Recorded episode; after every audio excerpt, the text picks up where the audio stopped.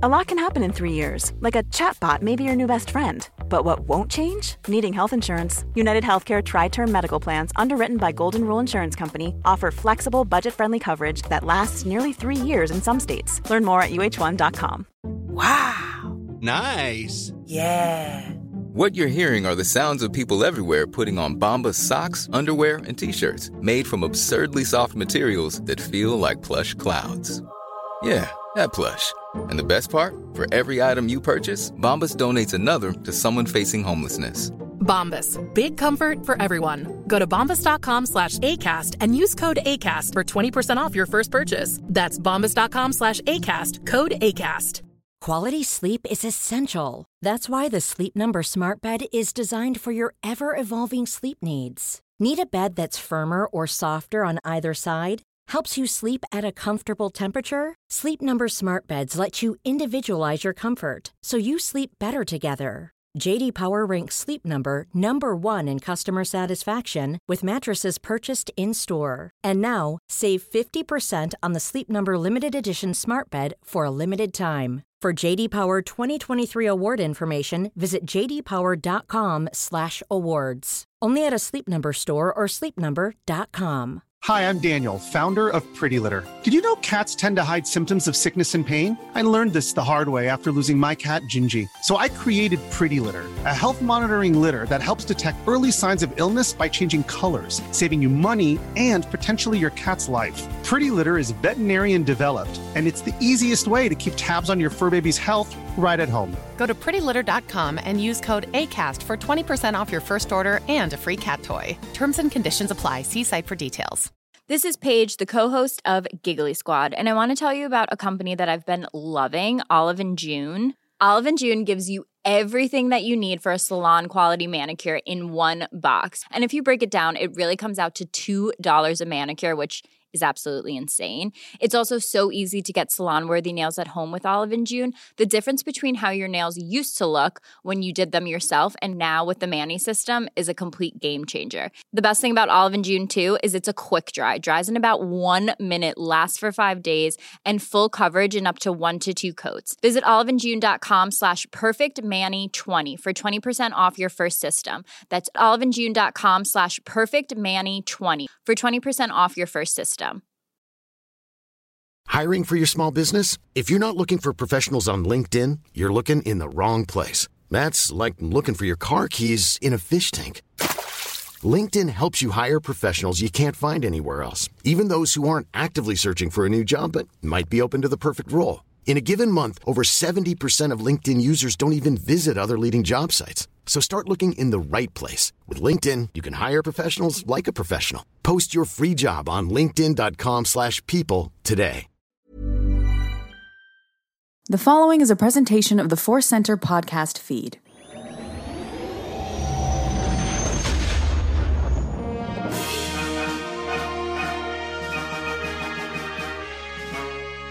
From the center of galaxy, this is the Force Center podcast feed. I'm Ken Napzok. And I'm Joseph Scrimshaw, and this is one of our news and cues episode. This week we actually have both the cues, questions, and the news. That's news. So I'm very excited to dive into it all with you, Ken. Very excited indeed. And thank you all, Force Center listeners. It's all of you. Thank you, Force Center friends, for uh, letting us uh, get out, travel, pre record some episodes, get some things out. Even me forgetting that, well, not forgetting, I tried to promote, but on the mountain, you don't have internet and I couldn't get a link out. You guys have been so supportive. As always, we appreciate that. So before we dive into all that and Star Wars Adventures, uh, we are going to let you know that uh, today's podcast is brought to you by Audible.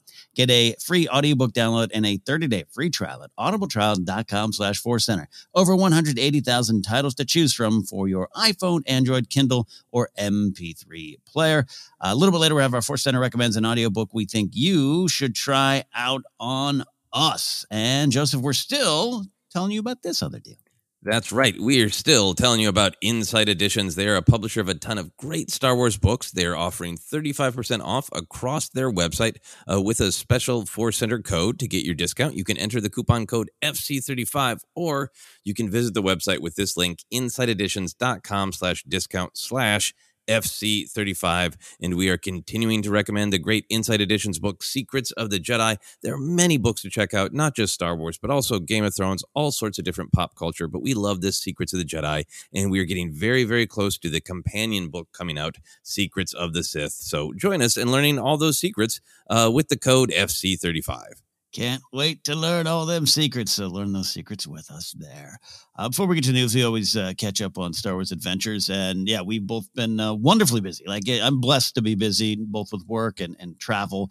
And I, I know you feel the same way, Joseph. Uh, even if there's sometimes exhausting moments, but then that's why you get away, and your phone can't get to the internet, and all you have to do is just to stare out into the wilderness. So that's part of my Star Wars adventures and life adventures this week. What about you, sir? Yeah, I think we had some uh, some similar in spirit Star Wars in life adventures. Uh, I, big thing for me why we pre-recorded uh, last week is my wife and I took a trip to Sequoia in Kings Canyon National Parks. We actually stayed in the Sequoia part of the national park. This was a trip that my wife very kindly planned, and I kind of I like national park, big trees. That's all I knew. and it was a really nice. There's a lot of just kind of uh, very Star Wars philosophy that I took uh, into this vacation with me, and one of them was I'm just going to be in the moment. I know we're going to see some big trees. I know we're staying in a motel and that's it. And I'll figure out the rest when I get there and be in the moment. And one of the things that I didn't ask the right questions or have the knowledge is that uh, we would be staying on a mountain at 7,000 feet elevation. so that was a nice, fun surprise. And uh, that we had also known ahead of time that the wireless was real spotty. And that was mm. so great, honestly, to just yeah. uh, be forced to take a break. You know, it yeah. works kind of okay in our hotel room. And other than that, when we're out on the trails or looking at the big trees, it was just like, let it go, let it go. Turn off your targeting computer and your Twitter box. It was that part of it was so great. And uh, the whole thing was, you know, if people are not, uh, anybody not familiar with this uh, national park up in the mountains, a huge trees, uh, the sequoias in particular, these 2,000 year old giants. Uh, ton of rocks, places where the rocks and the trees have merged together so they look like they're one flowing organic thing. Bunch of animals everywhere. I saw bats, a, a bear on the road, just a ton of just uh, uh, beauty in nature. I saw actual stars uh, at night. yeah, yeah, yeah. I saw the actual Milky Way, and I just I looked up and was like, wow, the star field is as dense as it's portrayed in the Clone Wars animated series. That's that's very accurate. Uh, so it was all just really, really great, really relaxing for the soul, totally exhausting for the body. uh, so th- I also kind of uh, thought about that from that perspective. I like that some of the the books really make clear that like um, this idea that channeling the force is exhausting to your crude matter, to your your mm-hmm. physical being. Uh, so I was saying like, yeah, no, I'm being a good Jedi because hiking in these trees in this mountain at seven thousand feet is it's really restful for my soul and utterly exhausting for my body. Yeah, it's like you're getting. You have to be broken to be healed. Just kind of philosophy like that. Yeah, exactly, exactly. Um, yeah, and then the the other big kind of Star Wars thing of it all is the the sequoias and again i'm sure a ton of listeners who know this and i'm just like i just went to a national park and now i'm suddenly an expert here's my slideshow um the sequoias are these uh, you know thousand year old giants, this uh, orangish, reddish, auburn bark. Um, but their life cycle is totally dependent on fire. They need to be burned in order for their pine cones to open, and they can be scarred and wounded by fire. Uh, but they uh, have these like air pockets in the bark that you know basically puts the the fire out. There's you know mm. tannins uh, that resist uh, burning. Um, so the practical implication of that is that all these different sequoias are like they look like these gi- untouchable giants that are going to be there forever and then they all have their own unique fire scars because they get like totally mm. burned and then the bark regrows around them and it was just so it, it was like you could play with the metaphor from 800 different directions but just one of those moments where like oh yeah just the reality of nature that's where a lot of these uh, metaphors a lot of the storytelling come from and it was such a looking at those giant sequoias, it was very much a lot of the kind of Star Wars storytelling that, that you and I like that we've talked about a lot of like those sequoias looked like Luke in the Last Jedi to me of like, yeah, yeah, I've been burned, but that's part of the journey, and you keep growing and you keep figuring it out, you know. Oh, that's wonderful. Yeah, I, I have uh, not specifically been to that area I don't think ever. I've been around. I used to go to Yosemite all the time, kind of up in the same direction, same uh, same thing. But uh, I've not seen that uh, the sequoias up close, which I intend to correct, especially after what you're saying. Uh, that's wonderful, and, and, and truly, uh, you know, organic versus uh, you know mechanical. All those things we talk about, you love celebrating. You, you get to experience that up, up, etc. The rock and tree combo sounds like some kind of fantasy character that helps you along like never ending story nine or something. yes, uh, I got some wisdom from the rock tree, and then the path opened. Yeah, the nature's bendu is uh, there. Yeah, yeah. So it was, yeah, it, it was uh, great to reconnect with nature, and really just great to reconnect with um, that that all these ideas that are that are baked into these stories that you know they, they really probably come from you know real experiences, real things.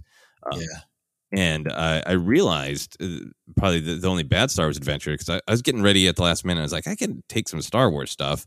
Uh, so I, I took uh, one of my Chewie action figures and I realized I don't have an Ewok action figure to bring to the big woods, and I need to correct this problem in my life. Hmm. Mm, yeah, we're gonna have to. I could have sent you with a Teebo, and I would have. I would have been like, please don't take it out of the package. So yeah, well, yeah, yeah, we're gonna have to do that. I'll, I'll keep Teebo in prison. Don't worry, don't worry. But uh, yeah, I, will uh, look into uh, some some good Ewok action figures. So that was my Woods adventure and uh, life mm. Star Wars adventure. How about you?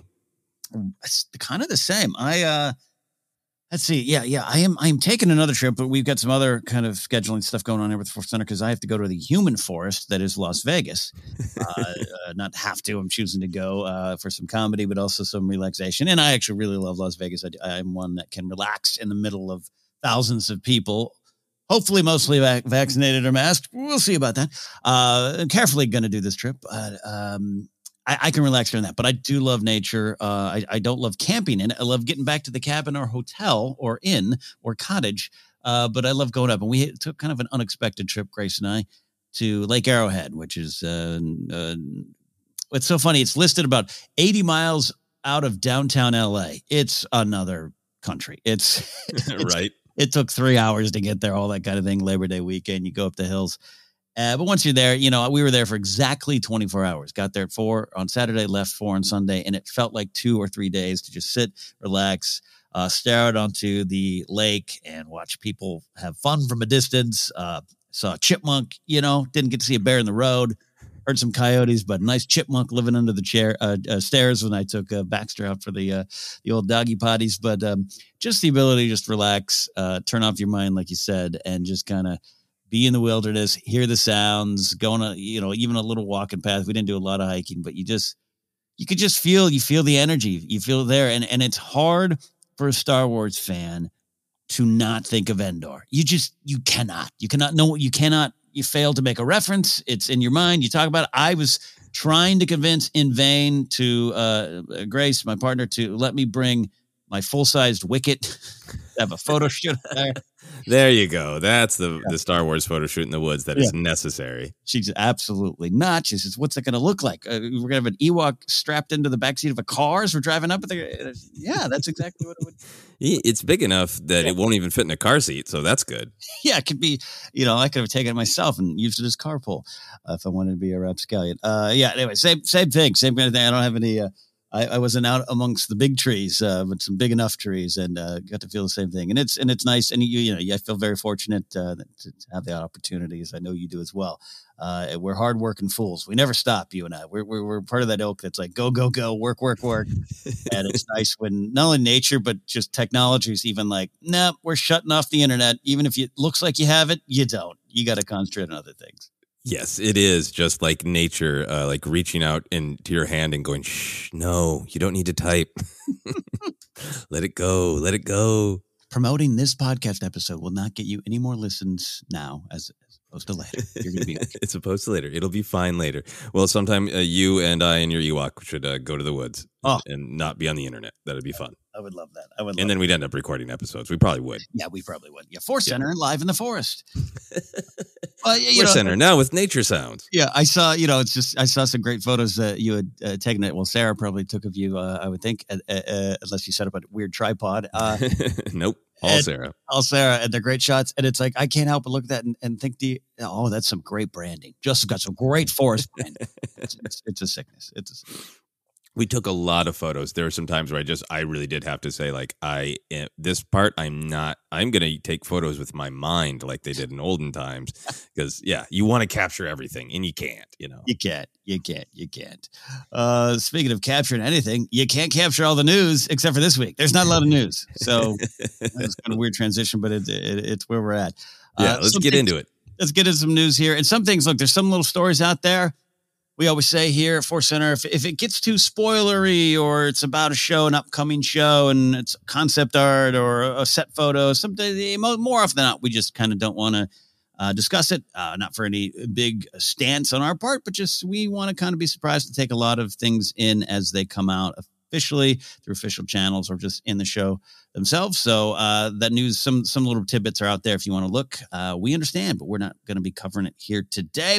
So we've got a new gameplay trailer for Galaxy's Edge Last Call. This is that uh, uh, ILM X Lab uh, game that's uh, part three. This is the last version of it. Dok-Ondar, you got Bobby Moynihan as the, the bartender sending out on missions.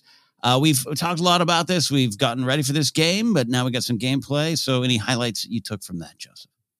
Oh, it was it was really fun to watch the trailers because that's uh, how I am going to interact for this right now because I do not have the the technology yeah. uh, to play this game. But but the trailer was really really fun and there were some just great lines in it. it you know the the great exciting gameplay uh, that you're like, oh wow, yeah, okay, I get to the fantasy of kind of being a bounty hunter and and going down a, a darkened hallway trying to take out uh, people trying to take out me. Oh, you get to go to a little lightsaber dojo type space, a training space. That, that all looks like so fun. But there were a couple uh, fun lines. Uh, I, the uh, the bartender there saying, "You're never too old to be a student." That was nice to hear. Yeah. I was like, "Thanks for the validation." Um, and then in that little Jedi training section, uh, a voice of clearly one of the teachers said, "Remember, a Jedi defends." And then uh, the the character response, "I remember," and it just really cracked me up because it was so like. I don't know if the way you said I remember, I don't know if you really heard, if that really absorbed deep, or you're just like, yeah, yeah, yeah, defense. Give me the lightsaber. That's kind of me. Would you want to tur- turn the train off? Get on the horse. Yeah, I'll figure it out. Uh, that's awesome. Yeah, same for me. I don't own this system. Uh, you know, one day, sure, great. I, I'd love to. Uh, I'd love to. The, the, one of the highlights for me is when they uh, they're like, oh, and there's there's a lot of different surprises around here, and it's like a one of the little uh, BB-8 uh, type of toys you can get at Galaxy's Edge and build at the uh, Robot Center there, at the Droid Center. And I just, uh, I w- I'd love to experience that there someday in my home.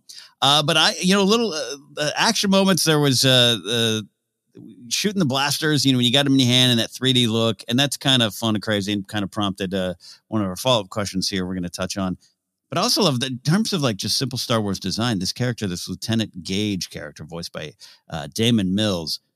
Uh, we got the first order stormtrooper thing, but he's got the two like red pauldrons, and then his helmet's kind of framed with red over the white and black of the normal stormtrooper helmets. And I, you know, I just in terms of stormtrooper designs, simple.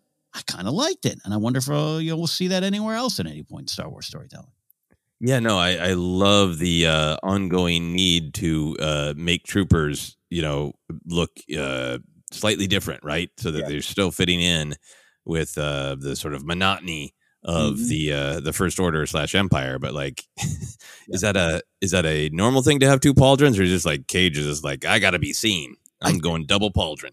I think it is like right. I I kind of like it's like it's like someone didn't tell like no one told him like this is too much, dude. This is too much. He's like, yeah, no, let me just uh, uh let me. It's like it's like pro wrestling. Me put more spikes on and a cape. Why? Because you just need a spike cape. Yeah. Come on, what are you gonna do? I like that. Yeah, like seeing uh, IG88, uh, of course, voiced by Rhys Darby from Flight of the Conchords and many other great things. We're werewolves, not swearwolves. Uh, love seeing that. And uh, it, it it's um. Any thoughts on IG88 being involved? We talked a little bit about it, but it kind of reminded me again that this that character's in this game. Yeah, no, I mean, I, I like that he's still kicking in this era, right? Yeah. Yeah, which is weird because uh, I'm a little behind again on the Bounty Hunter comic and the War of the Bounty Hunters. I'm like, are people dropping in that one? I don't know. You know, favorite Stone one. Yeah, no, I- IG8 has such a great history in our imaginations, but particularly a legacy in video games. So I hope he's just scary as hell, uh, the way he was way back in the day in the Shadows of the Empire N64 game. That's a great point there. Um, so uh, here's the here's the follow ups. Uh, in watching this and watching that little scene where you're holding two blasters and it looks like you're in the fight, I kind of had that like, oh yeah, yeah, that's great. Yeah, I've seen that 50 times this week, right, in games and TV shows, whatever. We're we're blessed by this wonderful era of technology that's only getting better and better and better. I, I had this thought, Joseph. What would you have thought if if you saw this trailer as a kid? Go back to 85 and just say, "Hey, I'm from the future, Joseph. This is what you got." Yeah, no, I, I there, there's a part of me that I would have thought that it was impossibly advanced, and then there's a part of me that just feels like I don't know. It was sort of like the promise of what was coming, right? Like, uh, 80s was such a time of um, tech excitement, not a little bit of a future dystopia storytelling, but all Mhm. the but the dystopia was also always with the promise that it's partially because the tech has gotten better. Yeah. Yeah. So I think there's a part of me that would just be like, ah, finally, they hurried up and did it. They cracked the code. You can plug your brain into a computer and then everything looks like real life, like which I know is not the exact tech, but like for me as a kid thinking like, okay, you put on this helmet and then it looks like they're your hands and you have two blasters and it looks pretty realistic. I would have just been like, uh, the future that has been promised to me has gotten here so much quicker than I thought it would.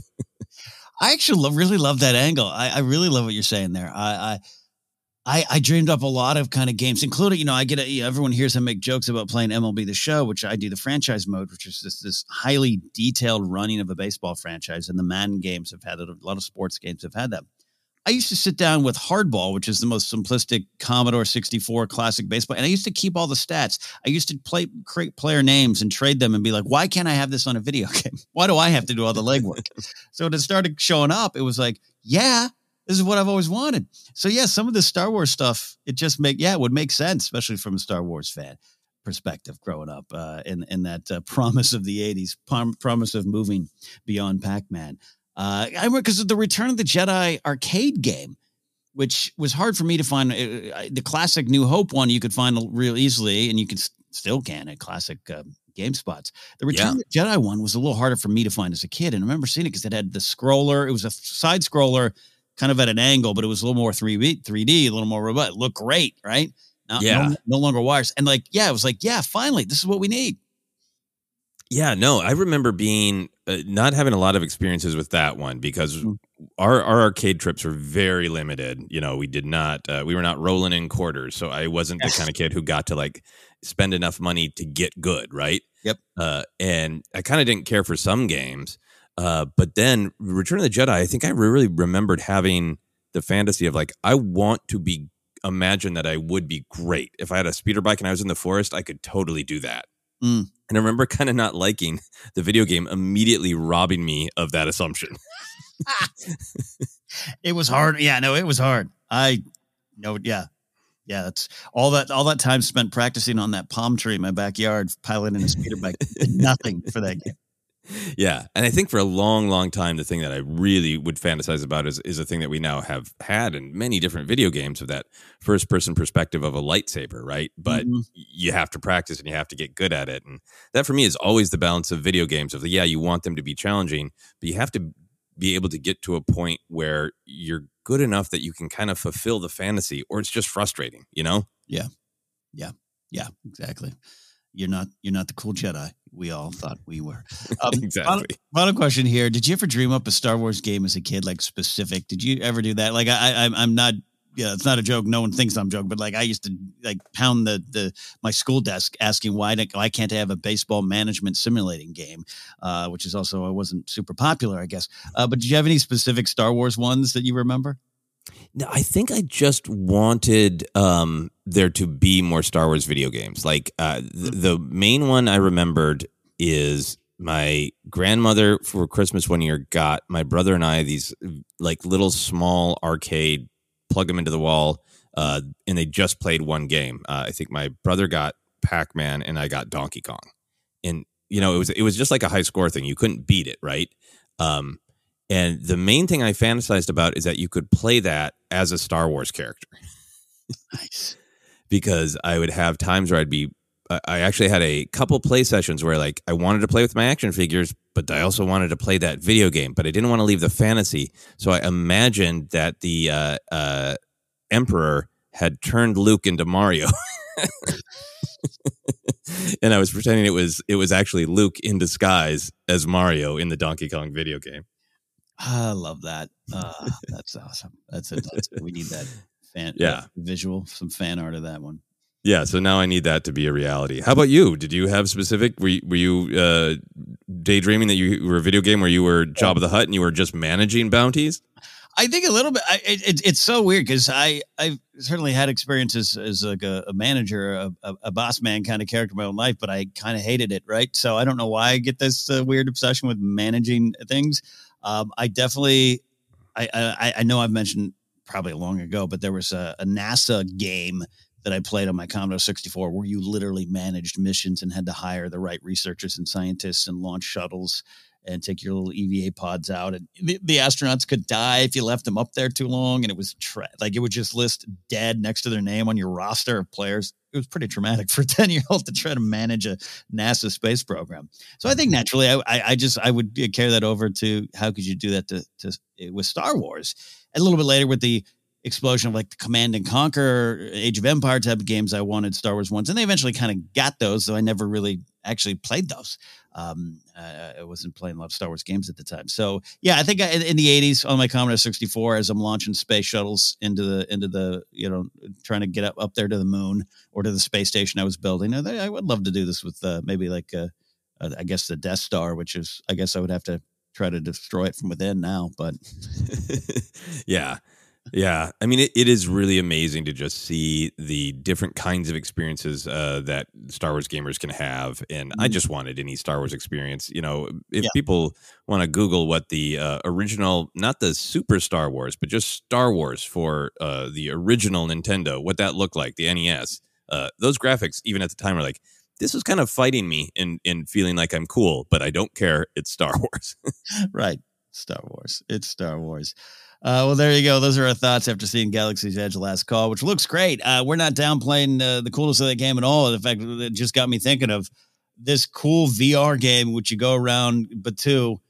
I'm almost overlooking it because we are blessed with just so many wonderful games anywhere you turn, whether it's a cowboy game, baseball game, or Battlefront 2 or Squadrons, which we still enjoy. So, uh, if you play that game, let us know. Let us know what your thoughts are there.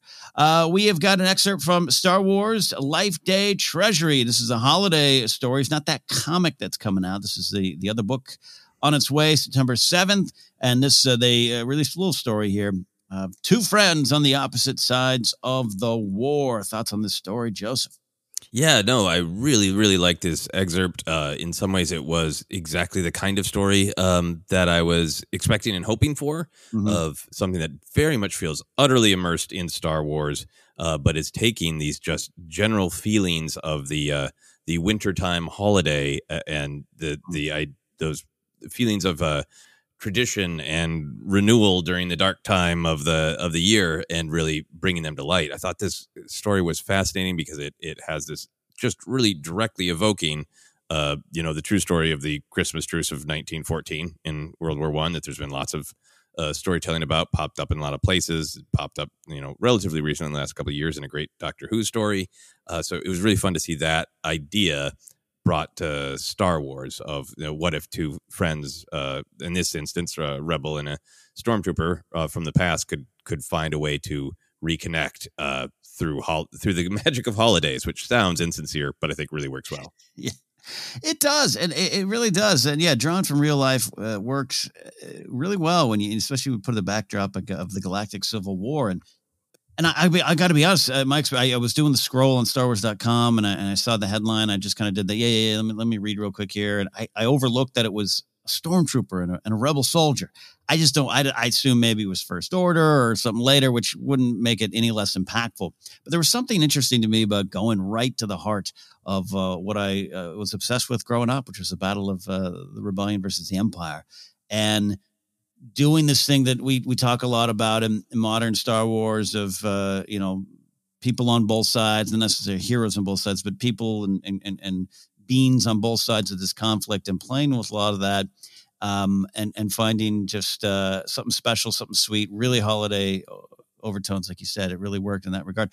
And I just like I don't know. There's something to me that's interesting now, looking back. Just when I think I don't know, is there any more we could dig into in the Galactic War? Just having this nice little story of two friends connected to Alderaan. That was yeah. pretty powerful.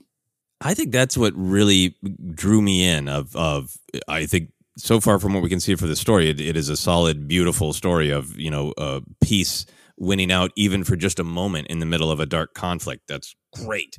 Uh, but for the Star Warsness of it, I loved um, for the Galactic Civil War. Um, I I just I'm still interested in hearing stories of ongoing combat of war, right? Because mm-hmm. we know the big story, the big battles. Um, I know there's uh, some stories that, that we still haven't got to because we're trying to read everything. That first, um, you know, Battlefront book I know is a little bit more about you know warriors in in the trenches. But I'm still really happy to, that this story starts out with is like, well, we've been dug in the rebel and the empires uh, on this one planet, and I just am still kind of hungry for those kind of stories and then I, I just really loved that it was really digging into they're from Alderaan, mm. but not just it's using the the the darkness of that, right? The horror of that, uh, the fact that it was destroyed. But I love stuff that doesn't just only sit on the horror of the loss, the destruction of Alderaan, but digs into the culture or even like the environment. I love that that these people are thinking about like, yeah, it's snow. We're really used to that because that's the actual right. part of the environment of Alderaan, you know, and getting into this specific Alderaan tradition of uh, holiday of Winter's Heart. I love getting into the reality and the culture of Alderaan. Yeah, and, and taking it with you, uh, uh, the great lines here of these two characters, Max and Rel, looking back on uh, the, what's Winter's Heart and the games and everything they used to experience as kids, and how uh, out here on the edge of nowhere, this is how we mark Winter's Heart and remember. Uh, beautiful, sweet uh, kind of reflection, bittersweet, I guess I should say there. So this is, of course, written uh, George Mann and Cavan Scott, uh, writing a lot of these stories. And uh, you know, I, I I I haven't you know really looked in into these books, the ones that have come up before, uh, and this one kind of made me go. Uh, I should pay more attention to these nice, sweet Star Wars storytelling here. Yeah, no, it, this is uh, this is just a, our old enemy time. I actually have uh, copies uh, or a copy of the uh, I think it uh, it's a uh, a compilation of both the uh, first book that George Mann did of the fantasies and then the, the dark fantasies. So uh, it, it's sitting in here in my pile, and I look at it and I dream. so I really want to really want to check those out. I think this one because it's tied to Life Day, I think uh, is maybe even more of a priority for me. So uh, I'm definitely gonna get a copy of this book, get us copies of this book, Ken. Uh, but this might be controversial. I'm going to lay this out for you and see what you mm-hmm. think. Mm-hmm. Uh, I know it's coming out very soon, uh, but uh, I'm not reading it until Halloween is over because for me, I like to give my my holiday time some space. I'm a big Halloween fan. For me, uh, the festive winter times happen after Halloween. I agree with that. We will maybe we'll dive in on our Life Day episode. do that.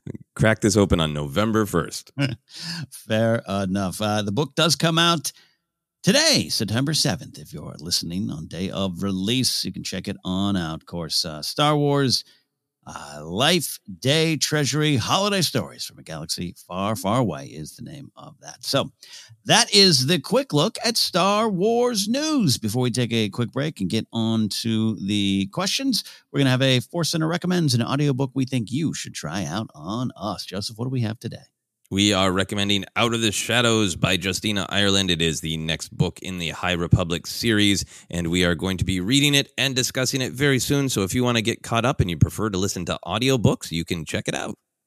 Check it out indeed and do so on us by downloading your free audiobook today at audibletrial.com slash force center. Again, that's audibletrial.com slash force center for your free audiobook. All right, quick break on the other side. Your questions here on Force Center thank you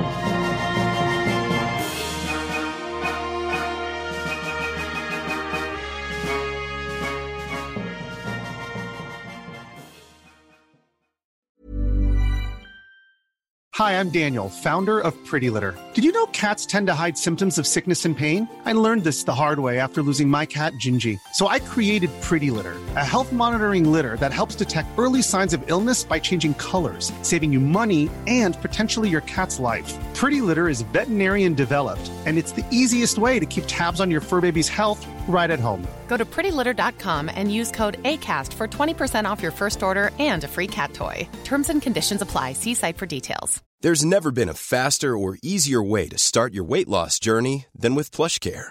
PlushCare accepts most insurance plans and gives you online access to board-certified physicians who can prescribe FDA-approved weight loss medications like Wegovy and Zepbound for those who qualify. Take charge of your health and speak with a board-certified physician about a weight loss plan that's right for you. Get started today at plushcare.com slash weight loss. That's plushcare.com slash weight loss. plushcare.com slash weight loss. Cool fact a crocodile can't stick out its tongue. Also, you can get health insurance for a month or just under a year in some states. United Healthcare short term insurance plans, underwritten by Golden Rule Insurance Company, offer flexible, budget friendly coverage for you. Learn more at uh1.com. I'm Sandra, and I'm just the professional your small business was looking for. But you didn't hire me because you didn't use LinkedIn jobs. LinkedIn has professionals you can't find anywhere else, including those who aren't actively looking for a new job but might be open to the perfect role, like me.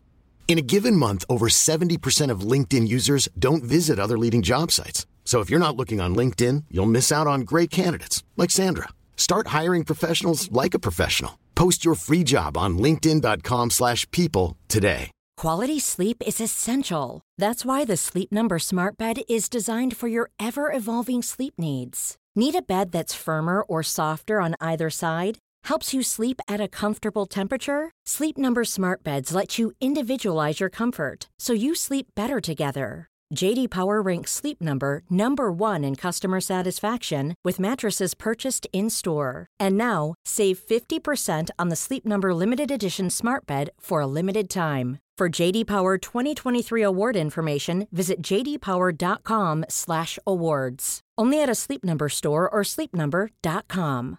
Hey Dave. Yeah, Randy. Since we founded Bombas, we've always said our socks, underwear, and t-shirts are super soft. Any new ideas? Maybe sublimely soft. Or disgustingly cozy. Wait, what? I got it. Bombas. Absurdly comfortable essentials for yourself and for those facing homelessness. Because one purchased equals one donated. Wow, did we just write an ad?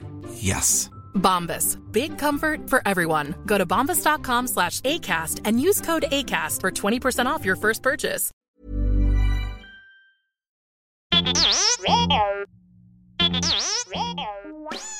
Hey, Force Center friends, make sure you're keeping up to date on all the great content from Jennifer Landa. Whether it's YouTube, Instagram, or TikTok, you whippersnappers, Force Center's own Jennifer Landa continues to bring you fun, informative, and insightful laughs and moments. Also, Jennifer brings her experience and perspective as a Star Wars loving mother to her DIY projects, blogs, and more. So be sure to head on over to jenilanda.com. That's J E N I L A N D A.com for articles like how to make your own Darth Maul sneakers or 10 unique Star Wars baby gift ideas. Follow Jen on Twitter and Instagram at Jennifer Landa and on TikTok as Jennifer Landa 1138.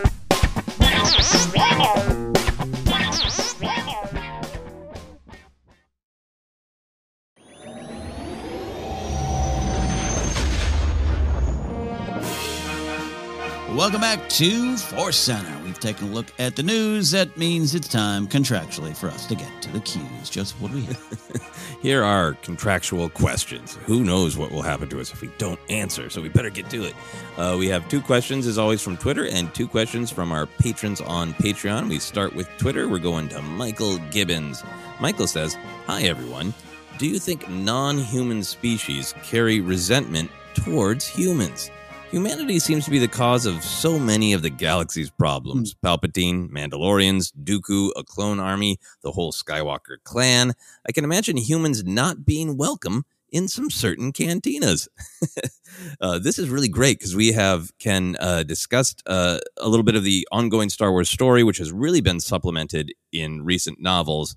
Uh, that there is a, a a perspective of from the Empire of being kind of speciest, right? Of Mhm. uh, preferring humans, and Thrawn is really only around because Palpatine wants a specific thing for him, and Thrawn has proved himself. But for the most part, it's it's humans, right? And there's even uh, I was trying to remember this passage, so I was able to track it down on old Wookieepedia. It is from Rebel Rising. Uh, and Jyn actually has a conversation with a character named Berta, who is a rebel engineer, who is a the species Krish, uh, about how humans have spread everywhere in the galaxy. I want to read this dialogue real quick. Uh, Jyn says, Some people consider this a skill. Humans adapt. Got mountains? Build ridge crawlers. Too much water? Build uh, scub subs. An ice planet? Use radiated egerts. People adapt. Berta replies, Yes, but should they? Either humans adapt or they force the planet to adapt to them. This is not normal.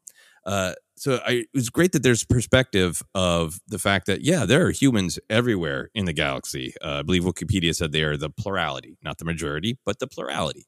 Uh, and this idea that they've spread out everywhere, and there are some uh, people like this character Berta, who's like, maybe you shouldn't be so damn spread out. Maybe everything doesn't need to be about you humans. So I think Michael's really onto something to look at it look at it from this perspective if there are any species are like hey wait humans are really causing a lot of problems and we got some resentment what are your thoughts there I, look, this is Star Wars Episode Ten, the uh, the, the, the species wars. It's not going to be controversial at all. Um, no, I, I, I love this because I think we also see growing tension between droids uh, and and all the other yes and, and uh, out there that's popped up a lot. And there's something about that. I, I really think you can mine this even more. And you know, you look back that the Nile is a is a collection of of many types of folks, uh, you know, marauding around the galaxy. So you could, I guess, look at it from that perspective. But in terms of some of the things that Michael's listed here, I would love to see some of those conversations. Uh, I would love to to see, you know, is there? Because oh god, I, I I'm not as uh, wise as you. I didn't pull this out ahead of time. Isn't there? 'cause Isn't there some spot in modern Star Wars storytelling where they kind of bring up um, that it was the humans stepping, not stepping up, but just like part, New Hope uh, or the Battle of Yavin, clearly mostly human. uh, If you watch that movie, probably because of budget reasons. Uh, but trying to in story answer it like, hey, they did that, uh, but was it out of guilt? You know, I, I know I'm I'm speak, I'm really paraphrasing where where I'm trying to remember that came from.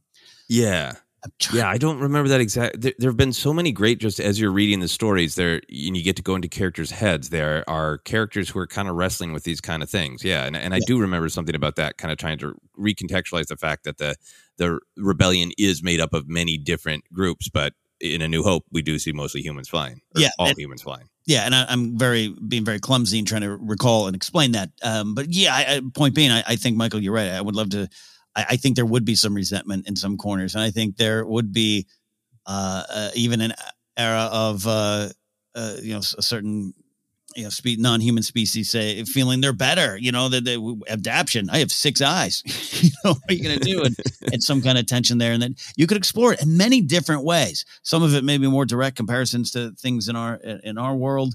Other things just that you could add into have fun with it almost and and explain the differences. So I I imagine I'd love to see those cantinas. Yeah, yeah. I mean, I, it would be great. I love that what you're talking about is exploring it in lots of different ways. Michael's got this great direct question about resentment, but you know, we get that tidbit in Phantom Menace that Anakin is, you know, one of the only humans who can pod race because he's force sensitive. So you- get the the the thought that well, maybe other force sensitive ones do, but like, are there other activities? Because like, yeah, no, uh, no offense, humans, but this is an activity for people with three eyes or more. Yeah, you know, uh, that would be really interesting to see like humans kind of having to take a back seat because like I we physically physically can't do this. Yeah. Um, directly to Michael's question, I think there's some great storytelling possibility with uh, the the Twi'leks. Like Mhm. that, some Twi'leks would really say like, look, it's not just that our planet has been caught up in all these wars. It, these wars that you track them down, and they they have been you know started facilitated by human leadership, and that would be a really interesting story if there was sort of like extremist Twi'leks, you know. Yeah, absolutely. I I, thi- I think it could work, and and uh, and the, you know, are are the human species, uh, you know, are do they take that uh, you know three arms or or more, uh, you know, edict uh, wrong, and and does that drive some some to uh, acts of violence or uh, uh, power and control that uh, are not healthy. You know, there's a lot of ways to to to look at it. I, I Yeah, absolutely. And then to, for um for the cantina question, uh, I'm sure there might ha- you could have some storytelling where people are just like, "No, this is a Twi'lek bar, and uh, we don't like humans for these reasons." But I think it would be really cool to have like um, uh, Kel Dor, which is what Plo Koon is, like a, a Kel Dor cantina, you know, and have a story where like the humans need to go to the Kel Dor cantina, and the Kel Dors are like, "Fine, but." uh we have our atmosphere in our Yeah. cantina. you put on a mask if you want to come in. Yeah, no, right. I mean, that's how we look at Star Wars, right? Uh, what's that mask? Oh, they can't, uh, they can't breathe in our uh, uh, atmosphere. That that's. I would love to see that reversed. Even just, I don't want to downplay as just a comedy beat, but even in that, I take it. just starting a bigger conversation with, you know, uh, uh, a Plo Koon going, "Oh, you can Kenobi having trouble breathing." yeah, yeah, but it would just e- even if it wasn't like a moment of conflict, if it was just a you know a little bit more of because totally understandably there are some jokes, especially in the original trilogy, that are that are a little bit like humans are normal and the aliens are weird, which is fine because that we, we were looking at that at the time in a different light, I think. Yeah. Uh, but as we, you know, evolve and Star Wars can mean more things and reflect more things, it'd be cool seeing of just like, now we got to mask up for the Kel Dor bar. Yeah, yeah. Um, uh, Daniel Jose Older touched on uh, you know, the treatment of the Gungans and the stereotypes of the the Gungans face and and uh, the last shot, like stuff like that is there, does exist, but uh, you could explore it even more. Yeah, great stuff. Yeah. Yeah, yeah, absolutely great question. Moving on to our next question from Mike Fink. Mike says Master Scrimshaw and Napzok. That that's very nice. Uh with the spin-offs coming to Disney Plus, uh, there hasn't been talk about Finn. After a sequel trilogy re- rewatch, he's my fave sequel character. Can you contemplate and Finnvestigate what his spin-off would be like? So much to explore, in my opinion. Finn, I like that. Uh, now, I have to also add that when Mike uh, tweeted this question, he immediately uh, replied because there are rumors about uh, a Finn a Disney Plus show. We're not really covering it in news because it's total uh, rumorville right now. Uh, but uh, Mike acknowledged that there are indeed rumors of it and felt that he is perhaps uh, in touch with the Force, which I agree with. So, uh, rumors, true or not, let's uh, let's forget that and just think about what a Finn Disney Plus show might be like. What would we want, Ken? Uh, th- yeah, I'm stumbling because I actually got to tell you, I got, I did see that rumor, and it's it's based on no, I have no plot, no, I didn't click on the story past the title there, but that JD Dillard project, uh, they're saying that maybe that would be the one. Again, uh, unfounded to, to the full definition of unfounded. Uh, but when I saw that, Joseph, I got excited. Uh, just I'm like, wow, that could kind of work. But then I was like, okay, what does that mean? So, Mike, you're asking what I've been asking myself here for a couple weeks. Um, there's some Joseph. If if it's post nine, everyone's going to focus on the the potential Jedi side or Force side of Finn, and I would want that there. Would I, I would quite frankly need that there, but I I don't. And and we see the the the Lego holiday special. We saw a little bit of Rey and Finn and the training. Love that, but I'd love to maybe move past that and not to just completely repeat the cycle of storytelling, but following the fall of the Final Order and slash the First Order. I imagine you're going to have not necessarily pockets of stormtroopers resisting, say, like we're dealing with in Mandalorian, but you might have a lot of people similar to to uh, at the end of uh, Rise of Skywalker with with uh, Jannah and uh, Lando, of just a lot of a lot of First Order people not knowing who they are, uh, Mhm. not knowing where they came from, and trying to deal with that, and trying to. Finn's got this really clear idea of, hey, it was a feeling that I acted on. And we all kind of do that, and I think that's what's there with with Jannah, and that's why I love the Orbak scene and the charging and BB-8 and all that great stuff. I think it's a powerful moment. So I, I would want it to there. Not a, not that I need it to be uh, Finn's traveling salvation show where he's going around and trying to make everyone feel good about the new place in the galaxy, but that's kind of the theme I'd want. Taking all of his, his experiences and moving forward with it. That that's kind of where I go too. Very similar places Mm-hmm. of you know what is his challenge? What is he trying to accomplish? How will that uh, cause him to grow even more from where we left him off in the sequel trilogy? And I think Mhm. he has clearly uh, kind of always been it's a part of his character to me that he is somebody who uh, wants to help. He wants to bring people together, right? Mhm. Uh, and his abilities in the force seem to be very intuitive. So it would make a lot of sense to me if he was like, uh, I want to find pockets of first order, you know, survivors, holdouts, whatever they are, and, and offer them this choice of like, we're not going to let you start up the first order, but let me help you out. You know, do you want to? Do you want to? You know, reflect on on what you got sucked up into, and maybe it wasn't really your fault. You didn't. You got taken as a kid. You didn't know what you were joining. You got all of this, um, Mm-hmm. you know, propaganda uh, and lies told you, and this is your opportunity to make a different choice. You know, Yeah. that would be really really interesting to me. Of like, can I can I help you? Can I bring you into this new society we're building, um, or is it going to be uh, an unfortunate conflict? That would be really fascinating to me. The other thing that you were talking about, which I really like, is uh, I, I totally understand people who uh, wanted to see if Finn was going to be force center sensitive. Let's get that lightsaber blazing in his hand on the screen in Rise of Skywalker. Mhm. Totally understand where those feelings come from. Excuse me. Yeah. But I also like that Finn seems to have a kind of a different and unique connection to the Force, and one that he's really comfortable with and makes sense for him. So I would be fascinated with the story where, like, we know that Rey gave him some of the basics, right? You know, maybe he even does have a saber, but however you want to explore it, that he's on his own journey with the Force to discover what it means to him and how he uses it. You know, Yeah. that's really interesting to me. There's so yeah, I I if this if this were to happen, I would want to see Jedi Finn and the lightsaber and a robe or something like typical, right? Uh, just to have that feel because I, I I do understand uh, where people feel you know a little felt it was fell short for them and some of the stuff in episode nine.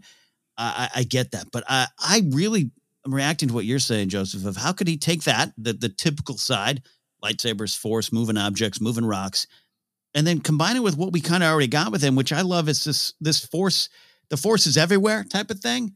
And Yeah. I'm sending Finn on a missionary mission. I, I- to be clear and be careful, you know, I'm not saying like he's going to go out and convert the world, but if, if as he's talking to these people and and how you and I sometimes react to, hey, the light and dark is sometimes in your all your choices, and it's down to a micro level. It's not always about the the red sabers and whatnot. If Finn could be like, this was my journey, exactly what you're saying here. This is what I felt, and I made these choices.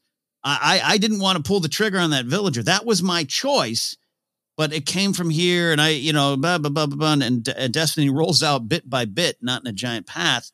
I could be really moved by that. Yeah. Yeah. I think I just really, um, again, with, with all understanding to people's frustration, I really like just how at, at peace he seems with the idea of my connection to the force is about intuition, about just really listening to my instincts, right? And, and having that even enhanced by being connected to a larger thing. So to me, there's just an idea of fun, like literally in action scenes and in, in powers that he develops, like that are totally intuition forward, right? Mm-hmm. Of like he's in a battle, like I'm going to push that rock. I don't know why. Yeah. you know, and it, but it ends up where it needs to be, kind of thing. Like really exploring that perspective would be fascinating to me. Yeah. There's Yeah. something there. There's something there. Yeah. Last big thing, you know, one of my favorite beats in in Rise of Skywalker is that great moment where uh Lando wants to help Jannah find out where she's been, you know, where, where she comes from. Mm-hmm. Uh not where she's been, where she comes from. Um it, and it's it's about uh, Jannah, it's about Lando, but it is about that whole idea of everyone from the First Order who who was taken when they were young, right? Um, so it wouldn't. That's that's a great moment, but I also feel like um, for if Finn had his own show, that for me is like one of the obvious things to explore. Yeah. Of not necessarily him going, I'm going to go discover where I'm from, but if he's out doing something proactive, because that kind of feels where where he left off of, he wants to keep moving and help people, but in the journey, he discovers where he's truly from, and that gives him some sort of conflict. That would be great too. Yeah. I like that. Yeah. Yeah. Yeah. I guess, I guess you still need conflict in storytelling, right? You can't just have a seven part series of Finn sits down and, uh, t- teaches everyone about how to pray in the forest. I, I, I, I'm sure people would be upset. I, I would watch at least three hours of just Finn meditates myself personally, but I I, understand. uh, great question, Mike Fink. Very, very excited to simply uh, wait and uh, and let the Force and Lucasfilm uh, reveal the truth of if there's going to be a Finn show. But for now, we're going to move on to our questions uh, from our patrons on Patreon. We got one from Big Lou. Big Lou says, "Hey fellas, Big Lou here, and I got a question having to do with Star Wars Visions." specifically the fact that it's the first non English language Star Wars production. The trailer looks amazing, and I can't wait to see it. I am planning on watching the English language version of this show because for me, I find closed caption subtitles very distracting and they really take me out of a show movie, and I end up just reading the text on the screen and I miss out on the stunning visuals. I have no doubt at some point after several watches, I will watch it in its original Japanese. Was curious what you guys' thoughts were on this, in which you thought was a bigger trade off original language with subtitles, but potential to miss visuals, or English language dialogue, but miss out on the inflections and tone of performance from a native speaker in the language the script was written in. This is a great question. It's got me even more excited about watching Visions uh, multiple different ways. So, where do you go with this, Ken? First of all, Big Lou, what's up, my friend? Uh, he's uh, he's a great cat there. Uh, uh, man, this is. I hadn't really stopped to think about this. I just not for any reason related to Visions, but just life's moving really fast, and I was like, all right, Visions are going to come out, and I'll sit down and watch it. I, I, I'm gonna I'm gonna aim for both. And my first viewing would probably be the the uh, English language version, only just to make sure I've got my footing on what I'm watching. But Mhm. I, I think it's I think I owe it to this amazing project to to watch both. You, you know, does that make sense? Like to take? Absolutely. Um, and uh, I, I subtitles, you know, some bother some. Uh, you know, I, I don't always gravitate to them, but I mean, Grace watches every show that's uh, Spanish heist shows or French true crime dramas. So it, it uh, she she almost watches no English uh, language shows. So it's uh, more than possible uh, on the based on individual tastes, but. Yeah, I just uh, I hadn't stopped to think of that. Which maybe I'm, I don't know, maybe slightly embarrassed. I hadn't stopped to think about that until Big Lou asked me. So I'm going to make a point to watch both. Yeah, I, I'm really glad that Big Lou brought this up because it is going to make me schedule even more time uh, for for watching Visions. That trailer looks amazing. I'm very excited to watch it. Um, and I think this is probably a, a familiar question for uh, people uh, of a, a different generation or different fandoms. This is an anime question, right? Of the uh, the dubs or subs. Um, and I'm not a huge anime person, uh, but generally I have watched the English English language dubs because I just do want to start from that that point of kind of processing the story in in the way that I primarily know. Uh, but then I have ha- watched some where either they're not available or whatever, and it is it's really truly great to hear like the the rhythm of it, the art of it. What does it truly sound like in the culture that it is from? Like like Lou is saying. So for Visions, I think I really do want to watch both because I think they'll they'll I'll get something from both of them. Right. And then it's also fun to compare too, especially it sounds like in the uh, English language uh, dubs. There's a lot of performers that we're going to be familiar with, right? Right. And there are probably going to be a lot of like rhythms and tones of this is what a dark sider sounds like, or what this is what a you know an enthusiastic young person sounds like in in Star Wars. So to be able to just kind of have the fun of comparing how these, knowing what the energy and attitude of a character performance is, and then just uh, experiencing how it's expressed in different languages is really really cool. And and I think this is what you were saying. I think the fact that Visions is a journey in this uh, completing the circle, right? That Star Wars was so, so inspired uh, by this culture, so now this culture is creating their own Star Wars stories. That for me, it, it feels even more like okay, then I really want to experience it as this culture created it. Yeah. Yeah. Yeah.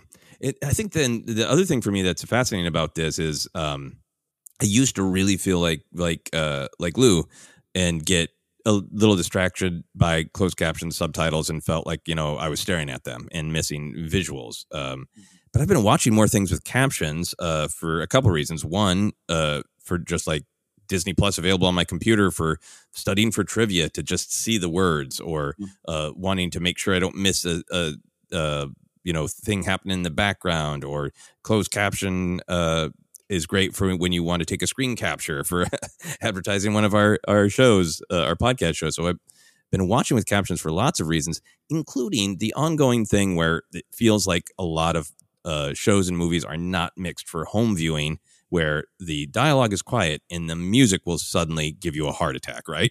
Yeah. So like, there's some things I watch uh, late at night after my wife has gone to bed, and just like I just got to keep the volume real low, and I got to go with captions. So with all that caption time for me, I've gotten a little bit more used to it, and I've been become a little bit more fascinated that I price I process the dialogue and almost remember it more when I can read it, when I can see it, when I have this kind of different relationship with it.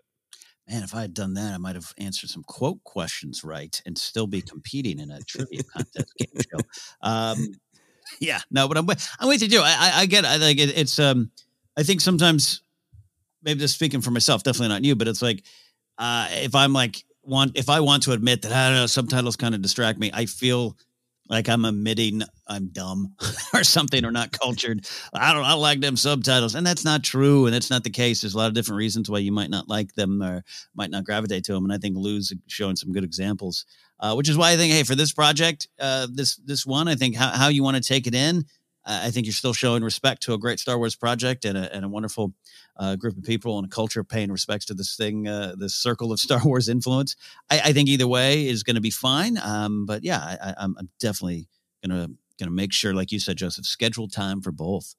Yeah, schedule time for both. And the good thing about Disney Plus is I think the closed captions, the subtitles experience changes massively based on how well they're placed and what size the font is and how obtrusive it is.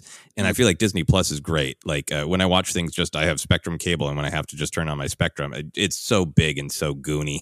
yeah. it's uh, over people's foreheads sometimes. It's it's garbage compared to Disney Plus. So uh, at least we have that going for us. Hey, hey, there you go. Uh, all right, we're going to move on to our final question from our patron on Patreon, Chris Martinez. Chris says, Hello, Force Center. I have just recently begun my first year of teaching.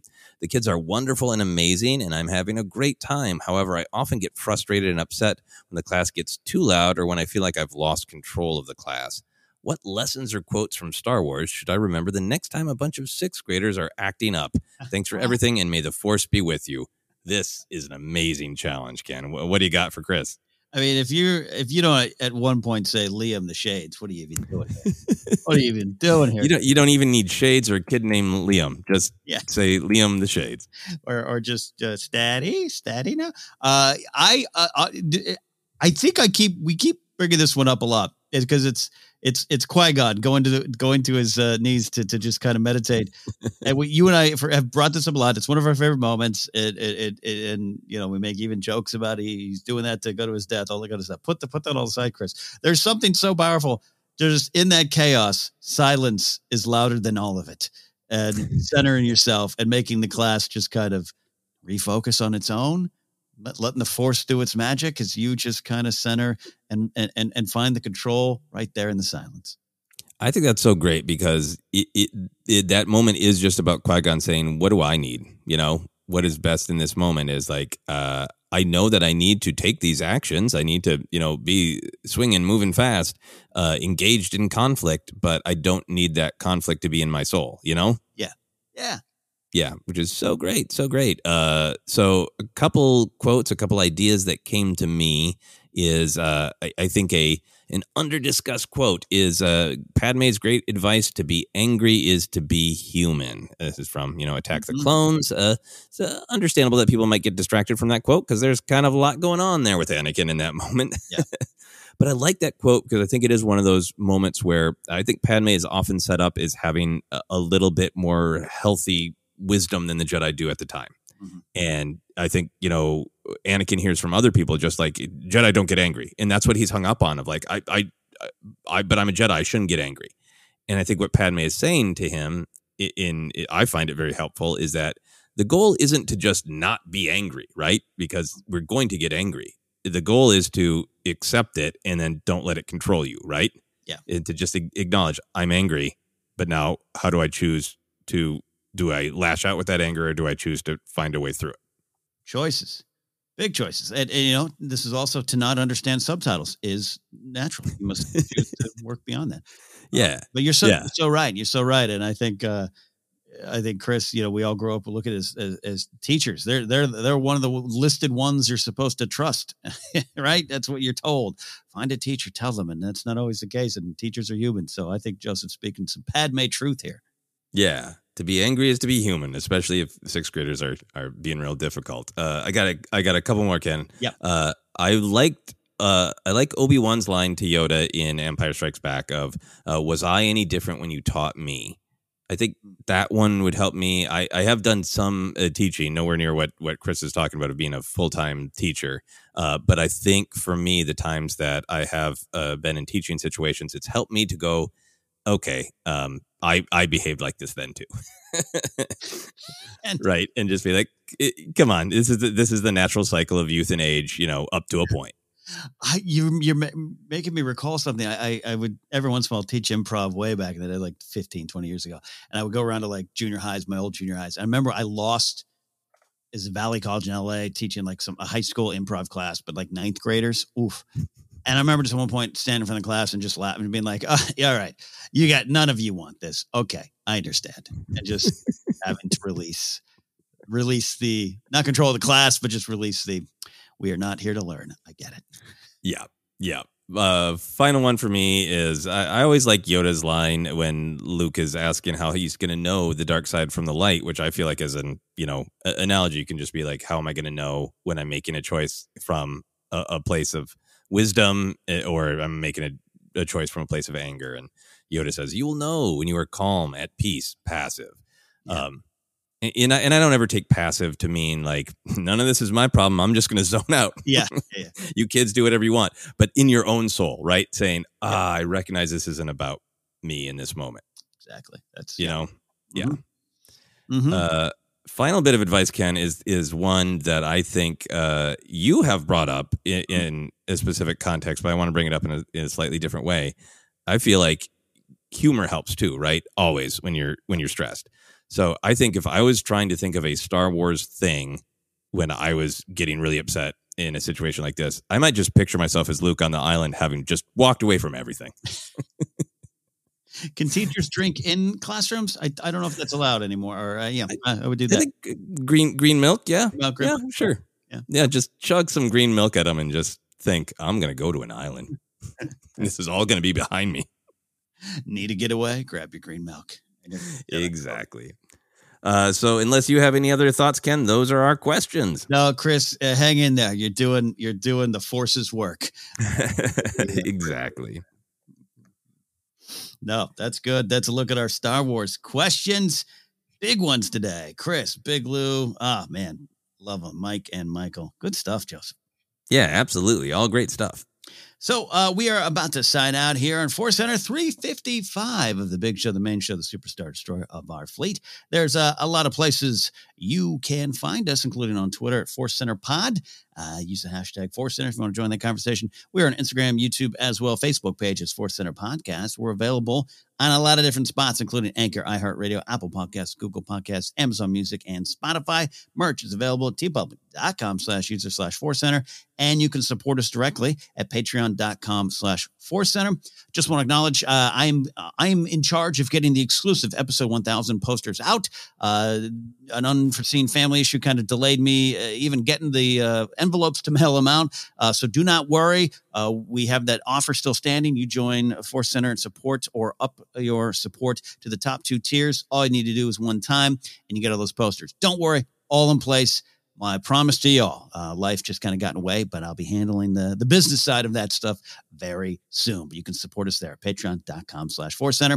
You can follow me at Ken Napzok or go to kennapzok.com for information on all the things I'm doing, including my new music show, Pop Rocket Radio, over on Mixcloud. Joseph and I always like to highlight uh, things to help support. There's uh, there's a lot going on in the world right now. You could pick one of 12 places to of trouble. And that's a that's a small number. Uh, and we get it we acknowledge it. Um, so i don't have anything specific right now other than uh, look out and find something that your your heart is calling you to look into and support. And sometimes in a, in a world that can seem overwhelming uh, and seem uh, collapsing around you no matter where you stand on a lot of things it can get just get overwhelming. Don't forget a small step by you uh, it goes a long way. And that step is your step. So find something close to your heart and plug in. Yeah, I think that's uh, absolutely wonderful advice.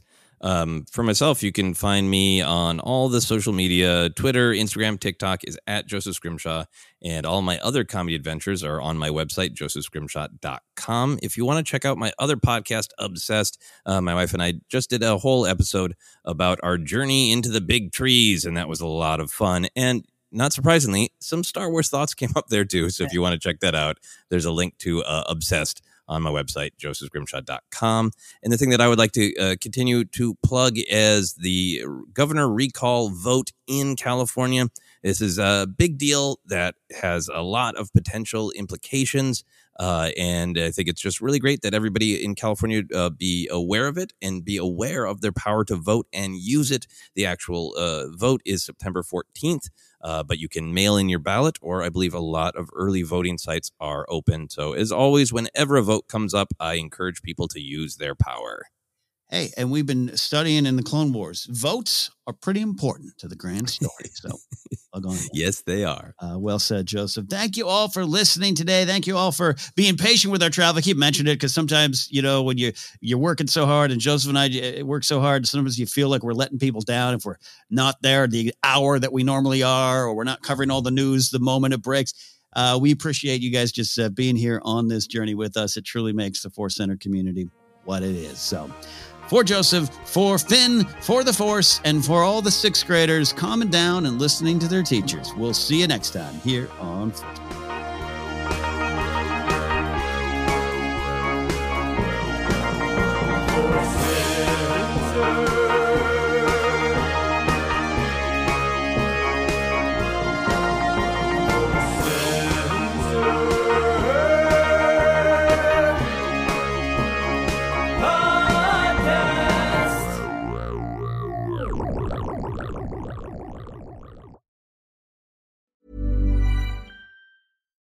Hi, I'm Daniel, founder of Pretty Litter. Cats and cat owners deserve better than any old fashioned litter. That's why I teamed up with scientists and veterinarians to create Pretty Litter. Its innovative crystal formula has superior odor control and weighs up to 80% less than clay litter. Pretty Litter even monitors health by changing colors to help detect early signs of potential illness. It's the world's smartest kitty litter.